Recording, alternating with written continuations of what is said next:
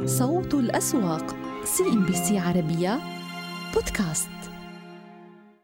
أهلا بكم في مسار السوق. نبدأ من سوق أبو ظبي آه، عفوا من سوق دبي الذي آه، يعني استهل هذا الأسبوع وتداولاته على ارتفاعات تقارب 16 النقطه المئوية. طبعا هو كان طوال الأسبوع الماضي يحاول اختبار المستويات 3300 نقطة.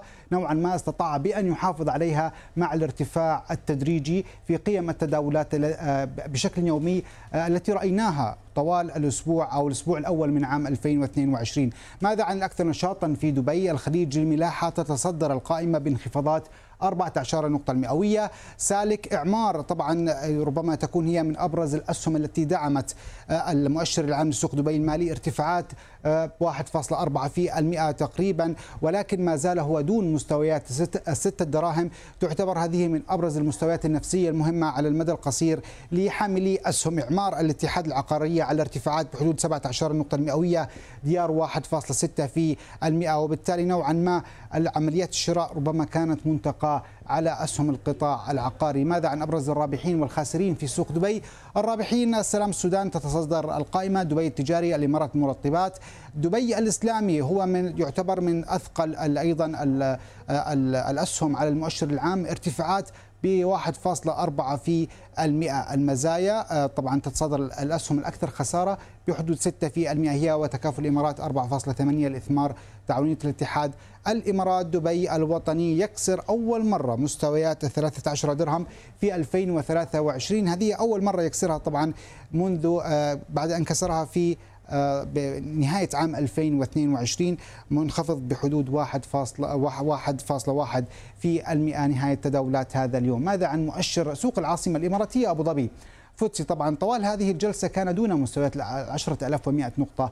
هذه ربما تكون أول مرة يختبر مستوى هذه المستويات آه، طبعا في عام 2023 كانت أول مرة يفقد هذه المستويات تقريبا في الرابع عشر من ديسمبر من عام 2022 هو يحاول اختبارها من جديد. آه، طبعا ماذا عن أبرز آه، والأكثر نشاطا في سوق أبو ظبي؟ إشراق للاستثمار بدون أي أخبار جوهرية يرتفع السهم. جراء عمليات شراء انتقائية ويرتفع بثلاثة في المئة منازل العقارية ملتي بلاي وفرتي جلوب ارتفاعات تقريبا بربع النقطة المئوية. أداء العقارية والتي أفصحت أيضا عن تحسن تصنيفها الائتماني لعدة لعدة مجالات مختلفة ولكن هي كانت نوعا ما على تراجعات بربع النقطة المئوية ولكن استطاعت بأن تغلق نفس مستويات إغلاقات آه، الأسبوع الماضي. آه، كنا نتحدث عن أبرز طبعا الرابحين آه، والخاسرين في سوق أبو ظبي. نوعا ما أيضا كان هناك تركيز واضح على القطاع المصرفي. ففتسي أبو ظبي إشراق للاستثمار كما أشرنا. هي تشكل طبعا أو على رأس القائمة الأكثر ربحية. اتصالات الإمارات هذا السهم الذي تذبذب نوعا ما طوال الفترة الماضية. اليوم يغلق على ارتفاعات بأكثر من 3% آه، موانئ أبو ظبي مرتفعة بحدود 2.5 آه، في آه، المئة. فيما يتعلق بأيضا الخاسرة لا يوجد هناك أي سهم يعني يؤثر على المؤشر العام لسوق أبو ظبي أو حتى فتسي أبو ظبي. ماذا عن القطاع المصرفي هذا القطاع المصرفي طبعا نسلط الضوء عليه لأنه هو يعتبر من أبرز وأثقل الأسهم أو وتاثيرا على المؤشرات العامة في كلا المؤشرين حقيقة سواء في سوق أبو ظبي أو في سوق دبي. أبو ظبي الأول وأبو ظبي التجاري كلاهما على تراجعات ولكن الضغوط الرئيسية تأتي من أبو ظبي الأول بحدود الثلاثة في المئة، الإمارات دبي الوطني كما أشرنا هو يفقد مستويات 13 درهم لأول مرة في عام 2023 دبي الإسلامي على ارتفاعات ربما هو يكون هو الوحيد المغرد في المنطقة الخضراء من القياديات القطاع المصرفي في كلا السوقين 1.4 في المئة. ماذا عن أسعار النفط العالمية والتي شهدت تذبذبا واضحا منذ بداية عام 2023 طبعا أول أسبوع من هذا العام نوعا ما كان هناك خسائر آه، تتراوح تقريبا 8 في المئة تعتبر من أكبر الخسائر الأسبوعية منذ عام 2016 آه، طبعا من أبرز الأخبار فيما يتعلق بأسعار النفط العالمية والتي أثرت وهي فتح الصين حدودها أمام آه، أمام العالم وبالتالي شهدنا توقعات هناك بأن يشهد الطلب على الطاقة ارتفاعات قوية خلال الفترة القليلة المقبلة وذلك بسبب أيضا فتح فتح الحدود وارتفاع السفر أو الطلب على السفر بالنسبة إلى الصين. يعتبر ثاني أكبر اقتصاد عالمي وبالتالي إلى أي مدى من الممكن فتح هذه الأجواء والحدود بالنسبة للصين أن تؤثر على أسعار النفط العالمية. طبعا ناهيكم عن يعني نوعا ما انخفاض الدولار والذي أيضا شكل داعم آخر وإضافي بالنسبة لأسعار النفط العالمية. ارتفع إجمالي الودائع المصرفية في الإمارات خلال أكتوبر الماضي بنسبة 18 نقطة المئوية على أساس شهري وصولا إلى تريليوني و180 مليار درهم وذلك بحسب آخر تقرير صادر عن مصرف الإمارات المركزي. والذي عزا طبعا ذلك النمو إلى ارتفاع ودائع المقيمين بنسبة 14 نقطة المئوية وغير المقيمين بنسبة 4% في الوقت الذي أشار فيه التقرير إلى نمو الودائع الحكومية وودائع القطاع الخاص خلال أكتوبر الماضي بنسبة 6.7% و1.2% على التوالي على أساس شهري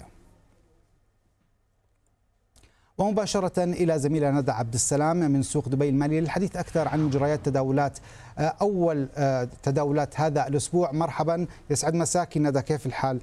نتحدث بشكل عام عن مساء الخير أسيد تسلمي. نتحدث بشكل عام عن أبرز العوامل التي أثرت على نفسيات المستثمرين في أولى جلسات هذا الأسبوع ندى. مساء الخير أسيد. ما فيش عوامل محددة أو بعينها نقدر نذكرها خلال جلسة اليوم أو كان ليها تأثير خلال جلسة اليوم؟ إحنا فقط ما شاهدناه هي عمليات انتقائية على مجموعة من الأسهم شهدت صعود. ولكن بشكل عام هي جلسة اليوم كانت جلسة مهمة جدا أسيد لأن إحنا كنا أغلقنا طبعا العام الماضي أو كنا في ضغوطات واضحة جدا في ديسمبر وكان في تراجع لكلا المؤشرين وحالة من التناغم في التراجع بنهاية أولى تعاملات أول أسبوع من يناير خلال طبعا الأسبوع الماضي. لكن بشكل عام على الرغم من أن هذه الجلسة لم تحمل الكثير لكن كان لدينا مجموعة من الملاحظات. يمكن أول أمر هو عودة أداء القطاع العقاري اللي كان ضاغط الأسبوع الماضي بشكل إيجابي خلال جلسة اليوم سواء في سوق أبو ظبي أو سوق دبي. شفنا كتير من الأسهم بتتحرك في اتجاه الصعود وكان ليها تأثير على السوق بشكل ما أو بآخر. أمر آخر وهو ضغط القطاع البنكي على الرغم من إن البنوك اليوم وقياديات هذا القطاع في كلا السوقين أيضا كان ليهم عامل أساسي في حالة الضغط أو صحيح. أو الجذب أو الشد ناحية التراجع إلا إن كان في عدد آخر من الأسهم المدرجة في القطاع البنكي بتصعد وبتؤدي أداء جيد وبالتالي أكيد محتاجين نشوف تناغم لأداء هذا القطاع. هل هيستمر في عملية الضغط ككل على السوق أم ممكن نشهد نوع من أنواع أو يعني الحركة الجيدة على الأسهم وبالتالي دعم أداء السوق. ده هيتوقف طبعا على اتجاهات الفايدة خلال الفترة القادمة. ربما ما زال المستثمرين بيحتسبوا فكرة سياسة التجديد النقدي اللي اتبعها الفدرالي الأمريكي خلال العام الماضي وعديد من البنوك المركزية وتأثيرها أو قراءتها على الاقتصاد خلال العام الحالي.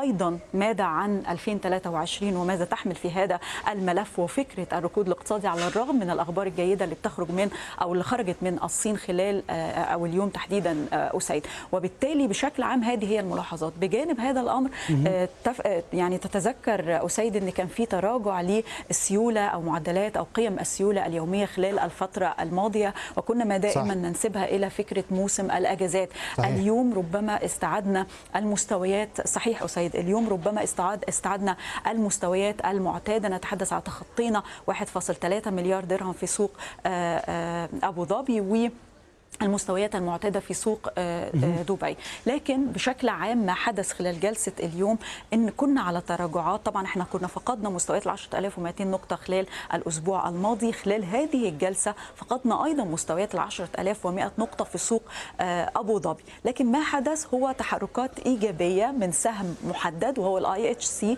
خلال الدقائق الأخيرة من صحيح. عمر هذه الجلسة. قدر إن إحنا نستعيد بعد تحركات ال IHC اللي كانت على تراجع على مدار الجلسة أو منذ افتتاح هذه الجلسة وشفنا إن استعدنا أو أغلقنا أعلى مستويات ال 10100 نقطة. وبالتالي مستوى ال 10100 نقطة هو بات مستوى حساس للغاية. كنا صباح هذا اليوم اسيد نتحدث على فكرة ان إحنا اليوم هنختبر ال 10200 نقطة. هل هنستعيدها أم هتتحول لنقطة مقاومة بالنسبة للمؤشر؟ يبدو إن إحنا حاليا نتحدث على ال 10100 نقطة كمستوى مهم. هل هيتم الحفاظ عليه أم هنفقده مرة أخرى وفي حال تم فقدانه هيكون على مدار جلسات أكثر هنتعرض لضغوط أكثر من هذا آم لا. كل الأمور دي تتوقف على أداء القياديات أسيد. يمكن في غياب لحالة الأخبار أو أخبار صح. الشركات المدرجة صح. لكن كان لدينا أخبار من قبل الشركات خلال الفترة الماضية. على سبيل المثال نتحدث يعني بما أننا نذكر سوق أبو ظبي سنبقى في هذا السوق. نتحدث على الفا ظبي واتفقها مع مبادلة على تأسيس شركة لاستثمار تقريبا 9 مليارات في الائتمان الخاص على مدار السنوات المقبلة. السهم لم يتفاعل مع هذا الخبر خلال الجلسة اليوم بل شهدنا إن هو يعني على بالفعل هذا هو السؤال. لو تسمحي لي ما سبب عدم تجاوب الأسهم التي عليها أخبار إيجابية سواء توسعية أو غيرها بالتجاوب بشكل إيجابي مع هذه الأخبار؟ هل هو تركيز أو يعني صرف أنظار المستثمرين على ما يحدث في الأسواق العالمية أم ماذا؟ كل الأسباب مجتمعه أسيد. يمكن ما يحدث في الأسواق العالمية. يمكن موسم الإجازات الفترة الماضية لم ينتبه الكثير من المستثمرين أو ما كانوش أساسا موجودين في السوق. وده ظهر خلال الأسبوع الماضي. لو تتذكر إن الأجانب كانوا بيشكلوا مبيعات كان المؤسسات بتتجه للتسييل في كلا السوقين تقريبا. أمر آخر هو فكرة إن كثير من هذه الأسهم في العام الماضي تحديدا وصل لمستويات فنية مهمة للغاية تسمح ليه بالدخول في عمليات عمليات جني ارباح وبالتالي كافة العوامل هي مجتمعه أسيد نقدر نتحدث عنها إن هي السبب في الحالة التي شاهدناها خلال الفترة الأخيرة. نعم. يعني بلا شك نعم. ندى خصوصا بالنسبة للاستثمار الأجنبي خلال الأسبوع الماضي أو اولى أسابيع 2023 كان هناك صافي بيع بحوالي 80 مليون درهم شكرا لك زميله ندى عبد السلام كنت مباشرة معنا من سوق دبي أهلا بكم من جديد. نبدأ من البورصة القطرية طبعا بعد الفاصل نتحدث عن استمرار الاتجاه الصاعد بالنسبة للبورصة القطرية. يرتفع اليوم المؤشر العام تقريبا بواحد ونصف في المئة متجاوزا مستويات ال 11400 نقطة تقريبا إذا تم حسابها مقارنة مع نهاية 2023 عفوا 22 هناك ارتفاعات بحدود السبعة في المئة. فيما يتعلق طبعا بأبرز القطاعات معظم القطاعات كانت داعمة للبورصة البورصة القطرية خلال تداولات اليوم بطبيعة الحال. طبعا جاء على رأسها القطاع المالي وأيضا قطاع الصناعة بحدود الاثنين في المئة ارتفاعات وأيضا الخدمات بواحد ونصف في المئة. كنا نتحدث كذلك عن القطاع التأمين كلها على ارتفاعات بشكل عام ودعمت المؤشر العام للبورصة القطرية مجموعة QNB. نحن بصدد انتظار إعلان المجموعة عن نتائجها للربع الرابع من عام 2022 وأيضا إجمالي الأرباح أو الأداء المالي خلال العام الماضي. أما فيما يتعلق بصناعات قطر أيضا على ارتفاعات بأكثر من 1.7 في المئة مصرف قطر الإسلامي مصرف الريان. هذه القائمة تشير إنه أنه التركيز واضح حتى على القياديات وعمليات شراء انتقائية كذلك تطال القياديات ولا تقتصر فقط على على التداولات المضاربية والتي عادة ما تشكل الجزء الأكبر من التداولات في البورصة القطرية. وفيما يتعلق بأبرز الأخبار القطرية نحن نتحدث عن شركة إريدو التي أعلنت طبعا عن تعيين علي بن جبر الثاني في منصب الرئيس التنفيذي والذي كان يعمل رئيسا للشؤون القانونية والتنظيمية والحوكمة في مجموعة إريدو. هذا وسيترك محمد بن عبد الله الثاني منصب الرئيس التنفيذي قطر. أريد لتولي مسؤولية إدارة المجموعة وعملياتها. ويذكر بأن الشركة جددت في وقت سابق موعدا لسداد نحو 9.4 مليون دولار كفوائد لحملة سندات برنامج الدين العالمي متوسط الأجل. طبعا كيف تأثر سهم أريد مع هذه الأخبار؟ كنا نتحدث عن ارتفاعات تقريبا 19 النقطة المئوية عند 9 ريالات و31 درهما. وفيما أعلنت شركة ميزة لخدمات تكنولوجيا المعلومات القطرية على حصولها على موافقة هيئة قطر للأسواق المالية وذلك لتحديد آلية بناء سعر الطرح للاكتتاب على 50% من رأس المال وفق بيان لبورصة قطر. وأوضح البيان بأن الطرح سيتبنى في مرحلته الأولى آلية البناء السعري لسهم الشركة بالاعتماد على المستثمرين المؤهلين وذلك اعتبارا من الخامس عشر من يناير ولغاية السادس والعشرين من يناير 2023 على أن يتم طرح أسهم الاكتتاب العام للأفراد والمؤسسات بالاعتماد على السعر الذي يتم تحديده وفق آلية البناء السعري والمتوقعة بين 12 فبراير والثاني عشر من فبراير وحتى الثالث والعشرين من فبراير من العام الجاري. وأوضحت الشركة المملوكة من مؤسسة قطر وشركة أريدو بأن الطرح يشمل نحو 324 مليون ونصف المليون سهم وأن النطاق السعري للأسهم قد تم تحديده بين ريالين فاصلة واحد وستين وريالين فاصلة واحد وثمانين. طبعا بما فيها علاوة الإصدار ومتوقعة بأن يصل إجمالي حجم الطرح إلى 912 مليون ريال. ماذا عن المؤشرات الكويتية؟ طبعا خلال الأسبوع الماضي شهدنا هذه الضغوط البيعية الواضحة على البورصة الكويتية وكان أيضا هناك خسائر جماعية بالنسبة لجميع المؤشرات. ولكن اليوم نشهد هذه الارتدادة الواضحة آه، بالنسبة للبورصة الكويتية. كل آه، طبعا المؤشرات على ارتفاع السوق الأول على ارتفاعات تقريبا ب 14 النقطة المئوية هو يحاول اختبار مستويات واختراق مستويات الثمانية ألاف نقطة بالنسبة إلى السوق الأول. آه، طبعا السوق الرئيسي على ارتفاعات بعشري النقطة المئوية والسوق العام بحدود ثلاثة أعشار النقطة المئوية. وأعلنت البورصة الكويتية مراجعتها السنوية للشركات المدرجة والتي أسفرت عن ترقية سبع شركات إلى السوق الأول بعد أن أوفت بمعايير الانضمام إلى ذلك السوق الذي يضم نخبة من الأسهم الكويتية ذات الأداء المتميز. لنتابع. المراجعة السنوية التي تجريها بورصة الكويت للشركات المدرجة أسفرت عن ترقية سبع شركات لتكون من مكونات السوق الأول ولتستفيد من مزاياه وأغلب الشركات الصاعدة كانت قد تأهلت في مراجعة العام الماضي وهي شركات تنتمي إلى قطاع الخدمات المالية وإلى قطاع العقار وإلى قطاع الصناعة. إحنا بالنسبة لنا أي فرصة راح يعني آه، نشتغل عليها ونطور كثر ما نقدر.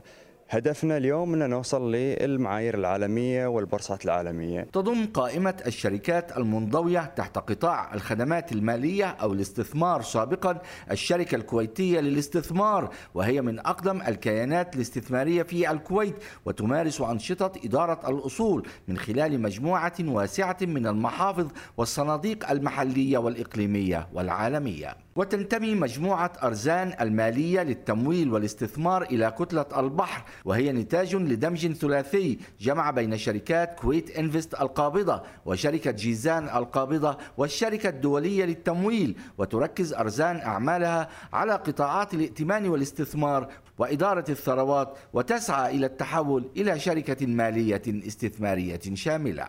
شركة اليوم شاملة شركة مالية استثمارية. ولها قاعدة استثمارية قوية جدا ولها تواجد في عدة أماكن في العالم. أعيان للإجارة والاستثمار هي شركة استثمارية تمارس أنشطتها وفق الشريعة الإسلامية وتركز أعمالها على ثلاثة أنشطة رئيسية هي الإجارة والعقار والاستثمار. وقد نفذت الشركة عملية واسعة لتسوية مديونياتها وإطفاء خسائرها وإطفاء رأس المال فارتاحت من أعباء الديون والخسائر وغدت رشيقة بفرص أكبر للمكاسب. واليوم اللي النتائج اللي أعلناها هي كلها من أرباح تشغيلية ولا يوجد منها أي أرباح آه، مرحلية أو استثنائية كلها أرباح تشغيلية. آه، وإحنا اليوم نعتبر هذه السنة هي أول سنة لانطلاقة اعيان بعد تسوية مديونيتها. وفيما يعود إلى السوق الأول مجددا سهم المجموعة المالية GFH يصعد إلى السوق الأول سهم شركة الصناعات الهندسية الثقيلة وبناء السفن وهي تنتمي إلى القطاع الصناعي وهي تنتمي إلى مجموعة الخير الوطنية. أسامة رشيد سي إن بي سي عربية الكويت. وصلنا لنهاية حلقتنا طبعا لمسار السوق لهذا اليوم. أجمل التحيات مني ومن فريق البرنامج دمتم في رعاية الله وبخير. إلى اللقاء. صوت الأسواق سي إن بي سي عربية بودكاست. أداء إيجابي استمر لثاني جلسات هذا الأسبوع بالنسبة للسوق السعودي. اختراق العشرة ألاف وستمائة وأربعين نقطة جاء مدعوما بتحركات أسعار النفط التي عادت لترتفع بعد أسوأ بداية يمكن شهدناها من عام 2016 بالنسبة لأسعار النفط مع تراجعات على مدار جلستين فاقت التسعة في المئة. استرد السوق بعد عافيته اليوم مع سيولة تخطت الأربعة مليار و200 مليون ريال. وصافي الشراء اليوم بحدود 347 مليون ريال آه، دعم هذه التحركات اليوم العديد من الأسهم بقيادة الراجحي معادن أرامكو سابك والأهلي إلى جانب المراعي واتحاد اتصالات موبايلي سهم البلاد سابك للمغذيات. جبل عمر جميعها أعطت نوع من الزخم بالنسبة للسوق. وتصدر أيضا بعض القطاعات المواد الأساسية آه، دعم المؤشر بصعوده لقرابة الاثنين في المئة. التأمين بست أعشار قطاع الطاقة بحدود سبع أعشار من المكاسب والسلع الرأسمالية يقفز بحدود واحد وثلاث النقطة في ختام جلسة اليوم. السوق طبعا ما زال أيضا آه، تحركاته إيجابية بهذه القياديات سابق عم بشكل 5% من وزن المؤشر البنك الأهلي السعودي يقفز 1% وأرامكو 8% من آه، من وزن المؤشر وإلى جانب مصرف الراجحي اللي آه، يمثل الثقل الأكبر في مؤشرات تاسي أما التحركات اليوم شهدناها ضمن الأكثر نشاطا تبادل مراكز بين أمريكانا للمطاعم وزين السعودية. أمريكان استحوذ على 13 مليون و700 ألف سهم. زين السعودية ما زال متفعل اليوم عند 10 76 هللة وقرابة 9 مليون و300 ألف سهم. بعد عملية بيع الأبراج سبكن العالمية آه، يقفز إلى واجهة النشاط أيضا شمس وكذلك أرامكو. آه، حركة المكاسب كانت لتهامل الإعلان أقاسيم أمواج انترناشونال أم ينتيط عم بيواصل رحلة الصعود. اليوم وصلنا لمستوى 39 ريال بإضافة أكثر من 5% على مدار عدة جلسات. واتحاد الخليج على ارتفاع يفوق الخمسة في المئة. أما التراجعات كانت من نصيب الدولية للموارد البشرية في الصدارة. لدينا خسائر على ريدان بنان العقارية وفيوتشر كير وأكاديمي أيضا آه، للتعليم آه، تتراجع بحدود الخمسة وسبع عشر النقطة المئوية. نتساءل عن هذا الإغلاق. وأستاذ محمد العمران رئيس المركز الخليجي للاستشارات المالية. أستاذ محمد أهلا بك معنا وشكرا على وجودك. أخيرا اخترقنا آلاف وستمائات نقطة يمكن بهذه التداولات معززة بسيولة جيدة. لكن خليني أسأل برأيك الارتداد اللي شاهدناه على أسعار النفط إلى أي مدى قد تدوم لفترة أطول من جلسة اليوم؟ ويبقى أثرها برأيك على السوق السعودي؟ آه، بسم الله الرحمن الرحيم. آه، ما في شك أن اسعار النفط مثل ما تفضلتي لعبت دور كبير اليوم. آه، وأعتقد الجواب على السؤال يعتمد على قوة ومتانة القطاعات الصناعية حول العالم والطلب على منتجات النفط وغيرها. لا ننسى أن قرار الصين بتحرير القيود المتعلقة بكوفيد لعب دور كبير في ارتفاعات النفط وأيضا في الأنشطة الصناعية حول العالم بدليل أن اليوم أيضا قطاع المواد الأساسية والشركات البتروكيماوية تحديدا شهدت ارتفاعات قوية جدا دعمت ارتفاع السوق بشكل عام. آه، وبالتالي نقدر نقول بداية سنة جديدة في تفاؤل كبير وأيضا يعني آه، ما يحدث حول الطلب على النفط وعلى الأنشطة الصناعية حول العالم. أعتقد في تفاؤل كبير وفي طلب قوي وبدليل إن أسواق الأسهم الصينية لها يعني عدة أيام وهي تحقق مكاسب جيدة وانعكس هذا ايجابا أيضا على السوق المالية السعودية اللي تقريبا لنا أربع أسابيع بعد تسجيل القاع الأخير من الارتفاعات والدخول في قناة صاعدة كسبنا فيها تقريبا 700 نقطة بدعم رئيسي طبعا من آه، القطاعات القيادية وتحديدا المواد الأساسية وقطاع الطاقة. نعم، آه، البتروكيماويات يعني إلى أي مدى ستبقى محل الأنظار آه، أستاذ محمد خصوصا مع عودة هذا الطلب من الصين، هل سيكون بنفس الزخم اللي شفناه قبل عملية كوفيد 19 أم سيكون لدى الشركات التوجه لأسواق أخرى لتعزيز يمكن هوامش ربحية أكبر من السوق الصيني؟ طبعا يعني الارتفاع اللي حصلت في أثناء آه، آه، كوفيد 19 أعتقد استثنائية من الصعب إن نقول إن الوضع الحالي شبيه في تلك المرحلة. لكن بشكل عام لا ننسى أن نهاية عام العام الماضي يعني شهدت انخفاض حاد جدا في ربحية الشركات البتروكيماوية عموما بسبب التباطؤ اللي شهدته الأنشطة الصناعية عموما حول العالم وتحديدا من الصين. لكن في تفاؤل الآن يعني الصورة أكثر يعني تفاؤلا ويعني تبشيرا يعني إن حنشهد ارتفاعات قوية وطلب قوي وتحسن في الأسعار. والمهم إن نشوف انعكاس هذا على ربحية الشركات البتروكيماوية في السوق المالية السعودية اللي مثل ما هو معروف بعضها حقق خسائر وبعضها انخفاضات كانت بأكثر من 70 80% يعني آه، صادمة كانت للسوق. لكن الصورة الآن تبدو أفضل كثير وبالتالي لاحظنا تركز عمليات الشراء اليوم مثلا سابق آه، تقريبا 3% من المكاسب. أيضا أسعار النفط العالمية اليوم أكثر من 3% من المكاسب وكلها إشارات وتعطي آه، يعني تفاؤل كبير إلى أننا إن شاء الله مع هذه السنة مع هذه البداية آه، يعني في تفاؤل أننا ندخل في ارتفاعات قوية في الأسعار وأيضا في ربحية الشركات البتروكيماوية. بقي أن ننتبه إلى يعني العامل الأهم اللي ضغط على الأسواق العالمية حول العالم هي ما يتعلق طبعا بأسعار الفائدة وما يرتبط ذلك بالتضخم. اليوم الخميس القادم حيكون في أرقام اقتصادية مهمة جدا تعلن في الولايات المتحدة على مؤشر أسعار المستهلكين. من المهم جدا نتابع هذا. لكن قبل الوصول إلى يوم الخميس بالتأكيد أننا حندخل في مسار صاعد. بداناه من عدة جلسات تقريبا و بالتالي يعني إذا ما اكتملت الصورة حول شكل التضخم العالمي واتجاهات أسعار الفائدة بالتأكيد إن هذا حيعطي دعم إضافي لبداية سنة قوية جدا جديدة بإذن الله. طيب آه، زين يمكن اليوم هو الأكثر آه، يعني تحركا على وقع قرار البيع للأبراج آه، أستاذ محمد قد إيه اليوم السيولة التي ستتدفق للشركة سيتم توظيفها بشكل جيد لعودة الشركة إلى أدائها التشغيلي وهل سعر السهم الآن عم بيمثل يعني ما سيؤول إليه التشغيل بالنسبة لزين بالمستقبل أم ما زال أمامه مزيد من الفرص للصعود؟ طبعا الشركة يعني ما في شك إنها آه، يعني الآن هي حتحقق آه، أول شيء أرباح 1.1 آه، مليار ريال وأيضا حتأخذ سيولة نقدية تدفقات نقدية داخلة بحوالي 3 مليار. يعني ما في شك إن هيكلة مالية ممتازة بالنسبة للشركة إنها تقوم بالبيع وتقوم بإعادة الاستئجار مرة أخرى كما نفهم من هذا السياق. يعني فكرة ممتازة عملية ال sale وال lease back آه، الشركة حتستفيد الشركة اللاتيس الذهبية اللي مملوكة طبعا من صندوق الاستثمارات العامة ومن شركة زين بحوالي 20% وأيضا من سمو الأمير سعود بن فهد وأيضا من شركة سلطان القابضه هم أيضا حيستفيدون من الدخل الثابت من التأجير طويل المدى اللي آه، حيقومون فيه.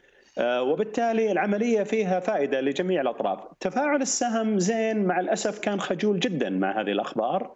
يعني آه، خبر جوهري بالتأكيد 3 مليار كاش لأنه حيدعم النمو للشركة ودعم عملياتها المستقبلية وأيضا في الجانب الآخر ربحيتها اللي حتدعم ب 1.1 مليار ريال يعني كأرباح. لكن يبدو لي أن السهم أخذ في اعتباره كل هذه المعطيات وبالتالي عندما تم الإعلان اليوم يعني آه، التفاعل خجول إلى أبعد درجة، بداية التفا... التداول كان بأكثر من 6 أو 7% من المكاسب. صحيح. ثم آه، قلل قلص من هذه المكاسب عند الإغلاق، لكن بشكل عام تظل أخبار إيجابية للشركة أمامها مرحلة جديدة الآن. الشركة أمامها عندها سيولة الآن قوية وعندها قوائم مالية تدعمها على الأقل المدى القصير إنها تبدأ تعيد ترتيب أوراقها بشكل أفضل وتستمر في استراتيجيتها اللي بدأتها من تقريبا سنتين وأعتقد إنها استراتيجية ناجحة انعكست ايجابا على آه، نتائج الشركة من إيرادات وصافي ربح وبالتالي أعتقد أمامها آه، مرحلة جديدة كليا أعتقد آه، تدعم نموها في المستقبل القريب. ونشكرك أستاذ محمد العمرة رئيس المركز الخليجي للاستشارات المالية كنت معنا من الرياض. شكرا حياكم الله وسنبقى مع فاصل قصير. نتابع أيضا تحركات المؤشرات المصرية اللي عم بتواصل الصعود في تداولات اليوم لأعلى مستوياتها من 2018 لكن بدأت عمليات جني الأرباح تطال. أيضا أسهم ال 70 مع اقترابها من مستويات ال 3000 نقطة. سنراقب تفاصيل الإغلاقات بعد الفاصل. رانيا يعقوب رئيسة مجلس إدارة ثري واي لتداول الأوراق المالية. ستنضم إلينا من القاهرة. صوت الأسواق سي إن بي سي عربية بودكاست. وواصلت المؤشرات المصرية رحلة الصعود بعد عودتها من إجازة أعياد الميلاد التي كانت في عطلة رسمية يوم الأحد بداية أسبوع خضراء كانت لل EGX 30 بدأ فيها بتقليص المكاسب وشاهدنا مع نهاية الجلسة الإغلاقات عند 16096 نقطة. بقيت بحدود فقط 94 نقطة لكن السيولة كانت اليوم يعني قاربت على 3 مليار. عم نتحدث عن 2 مليار و650 مليون جنيه مصري. عاد فيها السوق طبعا والمؤشرات الأخرى للتراجعات. وجني الأرباح السريعة لل EGX 70 خسارة تقترب بواحد وربع النقطة المئوية مع اقترابنا لمستوى 3000 نقطة 2883 نقطة نغلق فيها بداية هذا الأسبوع. ويتبقى ال 100 أيضا على تراجعات في ختام الجلسة لقرابة 18 النقطة المئوية. عم نتحدث عن 37 نقطة يخسرها ال 100 4331 ما زالت مستويات الجنيه المتدنية طبعا تعطي نوع من الزخم بالنسبة للسوق والبنك التجاري الدولي حافظ على مكاسبه بأكثر من 2% إي فاينانس تراجعنا بأكثر من 1% وفوري لتكنولوجيا البنوك بعشر نقطة من الخسائر. الشرقية للدخان ينهي الجلسة على مكاسب تقترب ب 17 نقطة المئوية. القياديات كانت اذا اليوم داعمة مع قيادة البنك التجاري الدولي لهذه المكاسب المصرية للاتصالات. يخسر 17 إعمار مصر أيضا تراجع بأكثر من 2% وعامر جروب ضمن جني الارباح ل 90 قرش عم يغلق أما الساجون الشرقيون أيضا على بعض التراجع.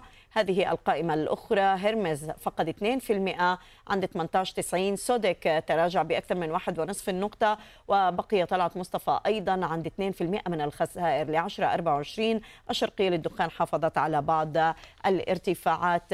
في ختام التداولات. الأكثر نشاطا شهدناها مع عودة التداولات للسوق على أوراسكوم للاستثمار القابضة القلعة دايس. أوراسكوم المالية والمصريون للإسكان جميعها ضمن النشاط.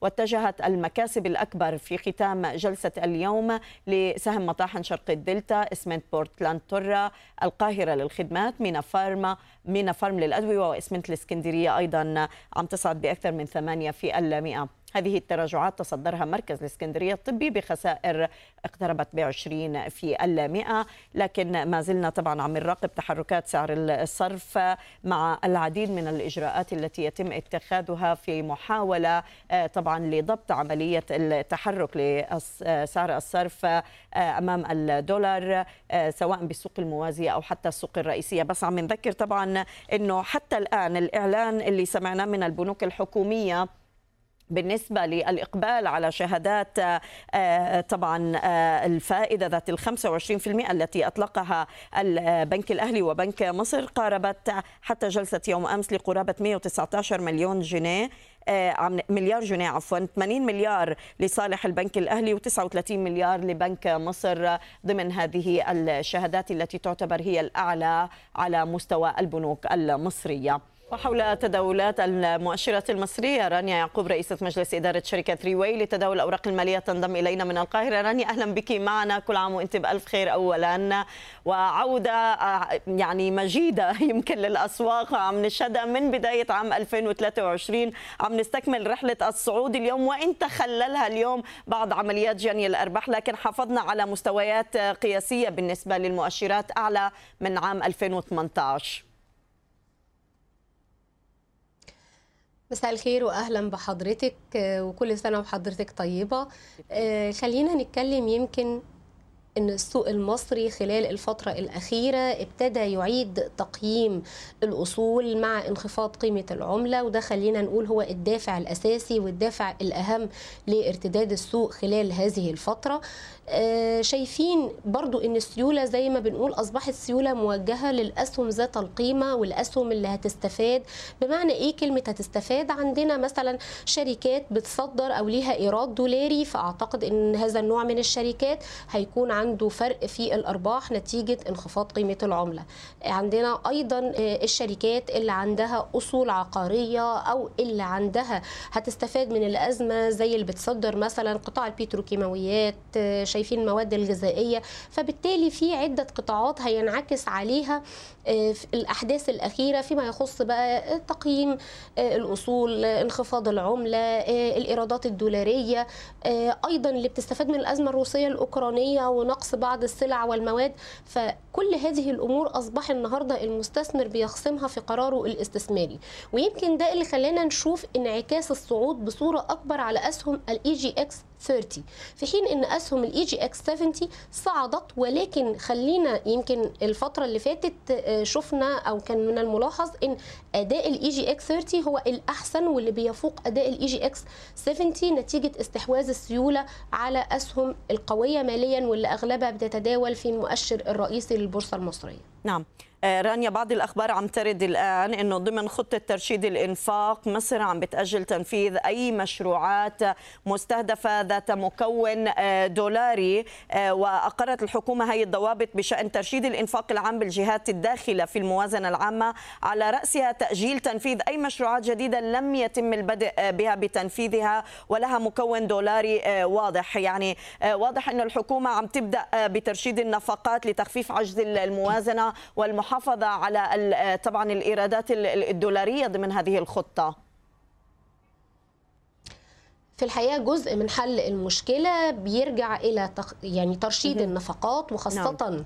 اللي ليها إيرادات دولارية أو اللي ليها طلب دولاري لأن الأمر ده هيكون ضاغط على الموازنة العامة بصورة كبيرة جدا في ظل التغيرات العنيفة والأزمة العنيفة سواء لأزمة التضخم أو تحركات أسعار العملة وبالتالي مش بس القرار ده بتتبعه مصر أعتقد إن الفترة الجاية أو إن إحنا هنشوف تحركات مختلفة على مستويات عدة في الحكومة المصرية بعضها بقى بيخص ترشيد المصروفات بعضها بيخص البحث عن موارد والتفكير خارج الصندوق. أعتقد إن إحنا دلوقتي كمان بنشوف توجهات إلى البورصة المصرية بشأن الطروحات أو صندوق ما قبل الطروحات اللي هيتعامل مع مستثمرين أساسيين أو استراتيجيين. أعتقد إن الأمور هيبقى فيها نظرة مختلفة علشان ندخل إيرادات جديدة ونرشد المصروفات. طيب طبعا بس للتوضيح رانيا إنه الحكومة عم تستثني عدة جهات من تطبيق هذا القرار وزارة الصحة والإسكان وديوان وزارة الخارجية الجهات القائمة